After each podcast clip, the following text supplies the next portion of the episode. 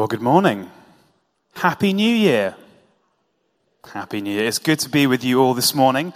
Um, if you've been being annoyed by someone coughing and spluttering through the service so far this morning, that's me. I'm very sorry. I'm particularly sorry if I shared the peace with you. Um, you're now thoroughly diseased. Um, but do forgive me if I cough and splutter my way through this sermon, but we'll get there together, I'm sure. Um, please to be praying for me, and why don't we pray now, uh, just before we dive into God's word? So let's pray. Father, we thank you for your word. Thank you for this incredible gospel. God, we thank you for the ways in which it points us to Jesus Christ, uh, the source and author of life. And we pray that as we look to it now, as we look to it this term, God, would we see and know and love Jesus Christ more and more. So we ask that you be with us by your Spirit. Be with me as I speak and each one of us as we listen to your voice through your word. And we ask this in the name of Jesus. Amen. Amen. Uh, have you ever started something new? It's a good time of year, isn't it, to think about new beginnings? Have you ever started something new uh, and found yourself asking the question, why am I bothering with this? I wouldn't be surprised if there's a number of people in the room this morning who have set some outrageous New Year's resolution. And what are we, five days in? You're already thinking, what on earth am I doing? Who gives up chocolate for a whole year? Who does that? Why am I bothering? What on earth was I thinking? If I'm honest, I, find myself thinking this almost every year at Lent. Uh, because quite often I give up uh, one of my true loves in life uh, which is, as you may have already guessed, chocolate. Uh, each year uh, at Lent. And, and as often happens around Lent, people ask me, What have I given up? And I'm a broken record to the extent that my wife, Steph, can answer the question exactly how she knows I'm going to answer it. Whenever anyone asks me, because they say, What have you given up for Lent, John? And I say, Well, I've given up joy this year. Because I love chocolate.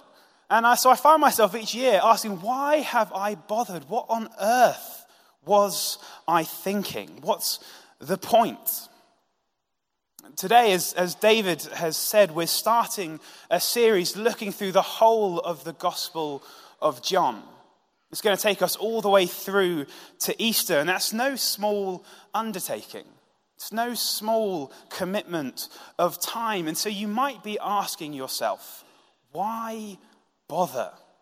Why take all the time to look through this book this year. And you know, I just wonder at the start of a new year if there are some people here this morning who are asking that question in perhaps a bigger and deeper way as well. Maybe 2019 was a, a particularly difficult year for you. And it doesn't seem like calling yourself a Christian did all that much to help you and you're not sure if you'll stick with it this year. Or maybe as you look ahead into 2020 and you think about how you want to spend your time, you're not sure if all this commitment uh, on a Sunday and in the week being a follower of Jesus is really worth the effort. You're asking yourself, why bother? Why am I doing it? Why bother with church, with faith, with Jesus? Well, the beginning of John's gospel, John lays out what will be the heart and central point of everything he's going to go on to want to say.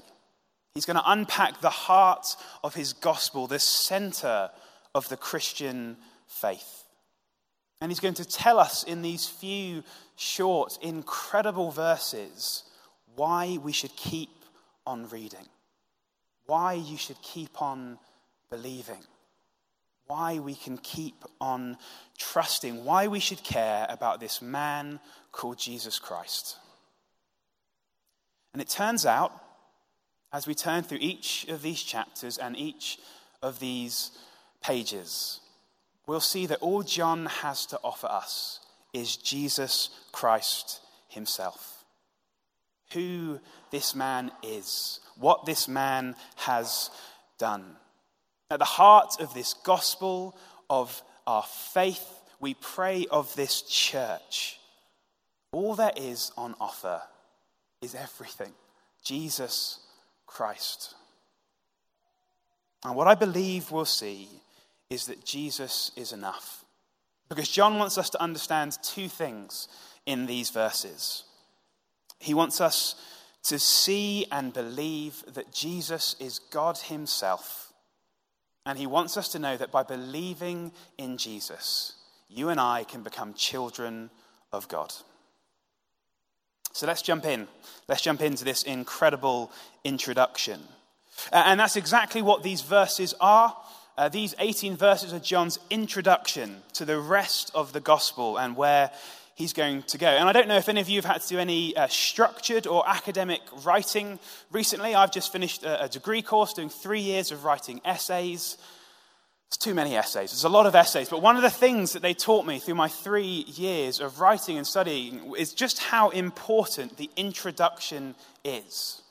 And I was taught that when you're writing something, that in the introduction you have to unpack everything as clearly as possible that you're going to say in the rest of the words that you've got. You want to sum up succinctly and clearly the heart and center of your message. And as we read this introduction, as we read these 18 verses, what we see is that's exactly what John is doing for his gospel. If you understand these 18 verses and use them as a lens to read everything that's going to come, you'll get a pretty good grasp on what he wants to say. And if we had to sum up these 18 verses as, as simply as possible to say what John's central point was, I think we may say something like this Jesus is a really big deal. In John's language, he wants us to see and believe that Jesus is the Word of God. Now, when John calls Jesus the Word, he's doing an awful lot of things that today we perhaps don't see.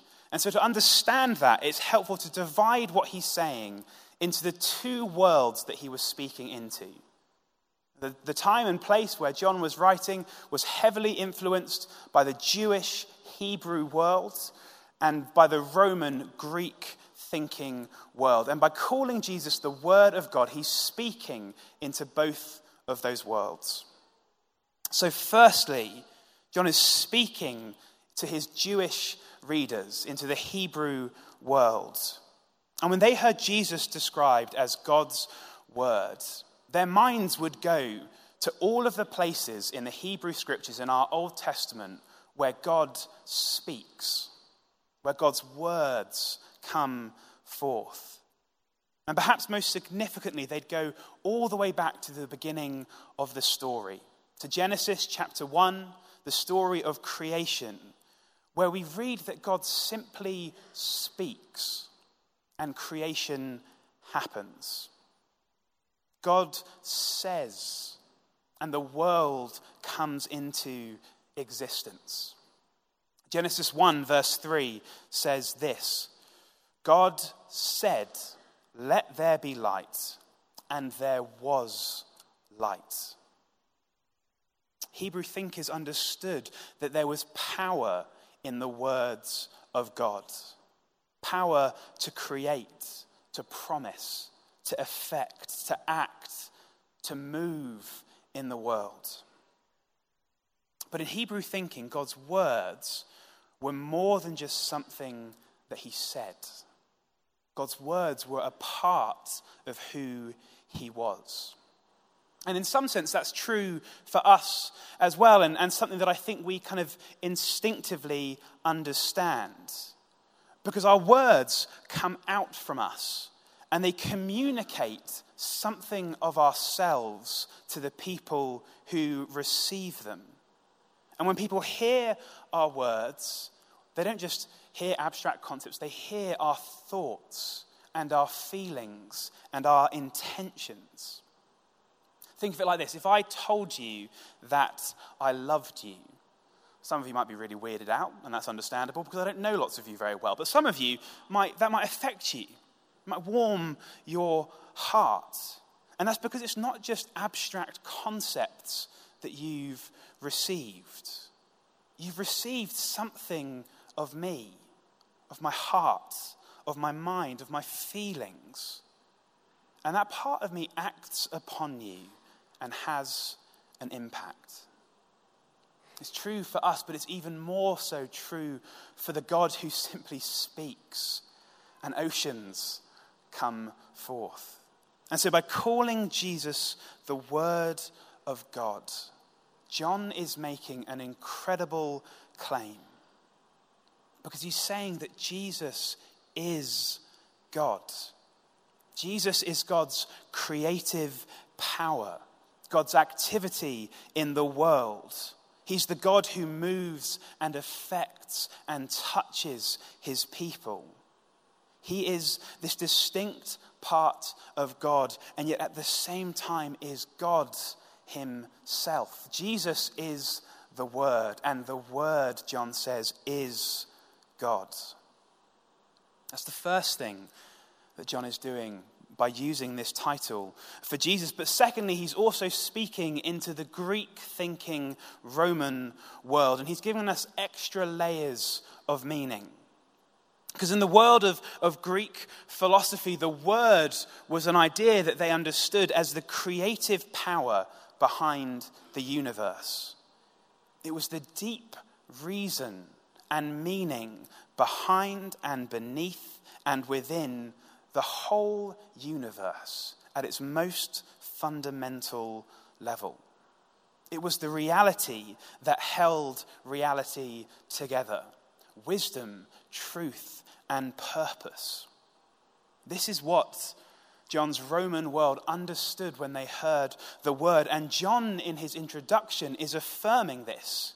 He's saying, yes, that meaning and truth and power that you believe is in the world, that you expect to find when you look around you, does exist. But then John puts this game changing, world shattering twist on it because he says this word is not an abstract principle. It's not some force of nature. It's not some energy that you can just tap into. No, the word is a person, and his name is Jesus. John says if you have this sense that God is out there, you're right, and his name is Jesus. John says, if you have this sense that there's something more going on, there's something holding this all together, there's a purpose and a reason, then John says, yes, you're right. And his name is Jesus.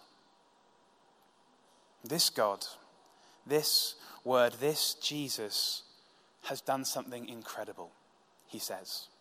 He's done more than his Jewish readers or his Roman readers would ever dared believe possible. And he says it in verse 14. It says this The Word became flesh and made his dwelling among us. We have seen his glory, the glory of the one and only Son, who came from the Father, full of grace and truth. John says that the creator of the universe, the reason and reality behind and beneath reality, holding and sustaining everything, has done something we could never have dreamt of. He has become one of us. A human being, flesh and blood, a person in history and geography in order that you and I and every other person on this world might see and understand who this God is. And so that in seeing, we might receive, John says, his grace and his truth. John wants you to know God isn't distant, God isn't inaccessible purpose and meaning are not far away and unsearchable for those who want to find it. No, they have a name. His name is Jesus. And he has stepped into the world to be present with us. John really wants you to know in the introduction of his book that the name of God is Jesus Christ. And so this year, there are a lot of resolutions that you might have made or that you might want still uh, to make. But can I humbly suggest to you today that there could be no greater resolution for 2020 than resolving to know this God who wishes to be known better? To resolve to come into a new or deeper relationship with Him, to find true and deep meaning in Him, and to receive purpose and reason, the reason for which you were created. Perhaps it sounds too good to be true, to find life, to find God, to find purpose. But unlike some of the other resolutions you might have set to lose 20 stone and read a thousand books this year, this resolution is actually possible because this God has stepped into the world longing to be known and longing to be in relationship with you. And that's why we're going to spend the next term at Greyfriars looking at the book of John, learning who this Jesus is and what he's done, finding and believing that he is God with us. Would you join us? Would you come on this journey of discovery? Or perhaps you're here this morning and this is all new and you have lots of questions and you want to go deeper and discover this life and purpose and me- uh, meaning and reason. You want to find out who Jesus really is. Well, then, can I add my invitation to David's and invite you to our Alpha course starting on Tuesday? The whole point of that course, if you don't know, is to ask just those questions What is life? Why are we here? What's the reason? If you want to find out more, you can speak to any member of the team uh, or go onto our website, greyfriars.org.uk forward slash alpha, uh, and sign up. I honestly believe that for lots of us here this morning, it's the best thing that we could do this year. Find out who this man is. Or perhaps, uh, maybe for you, the right next step to learn more about Jesus uh, is to commit to getting to know him better in this beautiful book that he has given us that points to him. Because this God wants to be known. The primary way he's made himself known is through Jesus Christ, and this book points to Jesus on every single page. And there's loads of ways that you could do that this year, but can I suggest just one really practical thing you could do? Uh, even right now on your phones, uh, download the YouVersion Bible app. And on the Bible app, you can sign up to, to follow uh, reading plans. There's two that I think are absolutely brilliant. Uh, if you search the Bible Project on that app, you'll find uh, one plan uh, on the Gospels. Uh, will take you through each of them uh, over 90 days. That's the one I'm doing. Read it with me. Uh, or you can find this other one with all of the writings of John, his Gospel and his letters, and it'll take you through them in about a month. Just give the next month, the next three months, to finding out who this man is. As you read it, maybe write down the things that you see about how he lives and who he is. Write down the things that the author wants you to understand about his character and his purpose. And as you do it, make 2020 the year where you decide whether you will believe in this man and follow him. Whatever you do, however you do it, why not make 2020 the year that you deepen your relationship with God and grow in your knowledge and relationship with him? That's why John wants us to bother with his gospel, because it will show us Jesus. But that perhaps still leaves a hanging why. Why should we want to know this man? And John has that answer for us as well in this passage. Because Jewish authors uh, actually write a little bit differently to how you and I would write. So, when we write, when I was writing an essay for my uh, degree, I was told that I had to put the most important points in my introduction and my conclusion. You know what uh, a person today wants to say when they're writing by looking at the end and the beginning. You get a pretty good sense of what they're saying. But when John was writing, they wrote a little bit differently. They put the most important points in the middle. And we're going to go a little bit Bible nerd here for a second. So come with me. We'll get through it quickly. But if you like nerdy stuff, you're going to love this. Because John 1, verses 1 to 18, is written in something that's called a chiasm. There's your word to get into conversation this week when you go back to work. Chiasm. A chiasm is a, is a literary device that puts the most important point at the center. So, in a chiasm, say you've got a paragraph, the first sentence and the last sentence will say the same thing.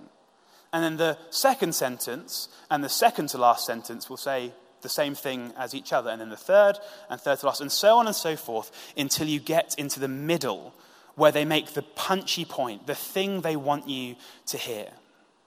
And you may have noticed uh, as we read through John 1, verses 1 to 18, that it's symmetrical.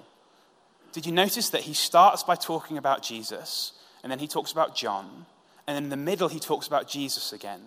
and then he talks about John, and then he finishes by talking about Jesus. We're not going to go into all the depth because I can see a few eyes glazing over, but if you look down into the verse by verse detail, you'll see that verse 1 and the verse 18 match each other too, and so on and so forth, all to point you and me right into the middle to verse 12. Because in verse 12, John wants us to capture the heart and purpose of what he wants to understand alongside who Jesus is in this gospel. And he says this But to anyone who did accept him, and he is smack bang in the middle of this paragraph, he gave the right to become children of God. And then he begins the reflection again yes, to anyone who believed in his name. Right at the center of this passage the greatest emphasis of what John wants to say in his introduction and in his book. We're told that those who encounter Jesus in this gospel and who believe in his name will be called children of God.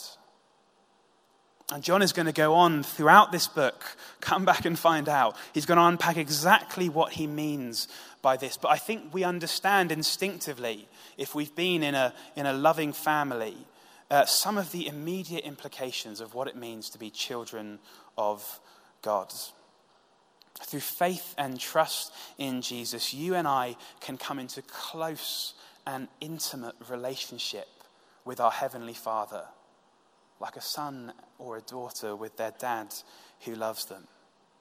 You and I can share in the family name with all its rights and privileges and responsibility in the new creation we're going to discover as we read this gospel that God is building. And as children of God, we have the promise of an inheritance, all the riches of abundant life life to the full, which God can give us. And John says this is for anyone. Anyone who believes. It doesn't matter your history or your mistakes. It doesn't matter your upbringing or your heritage. If you believe in Jesus and receive what he said and did, then you can become a child of God, adopted into his family. I read a story uh, about an adopted child this week who remembered their mother saying this to them. His mother said, You're different from other children because we chose you. You didn't grow under my heart, you grew in it. If you're here this morning and you've believed in Jesus Christ, do you realize that God chose you? That out of love, He chose you to be His child he chose to call you his own, to bring you into his family. Later on in John, Jesus is going to say just that. He's going to say, You did not choose me, but I chose you. Jesus chose you. brothers and sisters, the deepest truth about who you are, perhaps even beyond your own comprehension, is that God has chosen you and called you his child. Before and above and beneath any other way you might want to define yourself your job, your relationships, your nationalities, your Myers Briggs type. You are a child of God, chosen by Him. And if you're here this morning and that isn't yet true about you, then I'm here to tell you, John wants to tell you that it can be. Come now, or, or perhaps you need to go on a, a journey, but come and see who this Jesus is. See how he loves you, how he died for you, how he wants to live in you by his Spirit. Receive him by faith and trust. That's what John wants for us as we explore this gospel together, as we live this Christian life. That we would see and believe who Jesus is and that believing in him we would find life and life to the full. Why don't we pray now as we start this series, as we start this new year, that as we seek God, we would find him. So let's pray.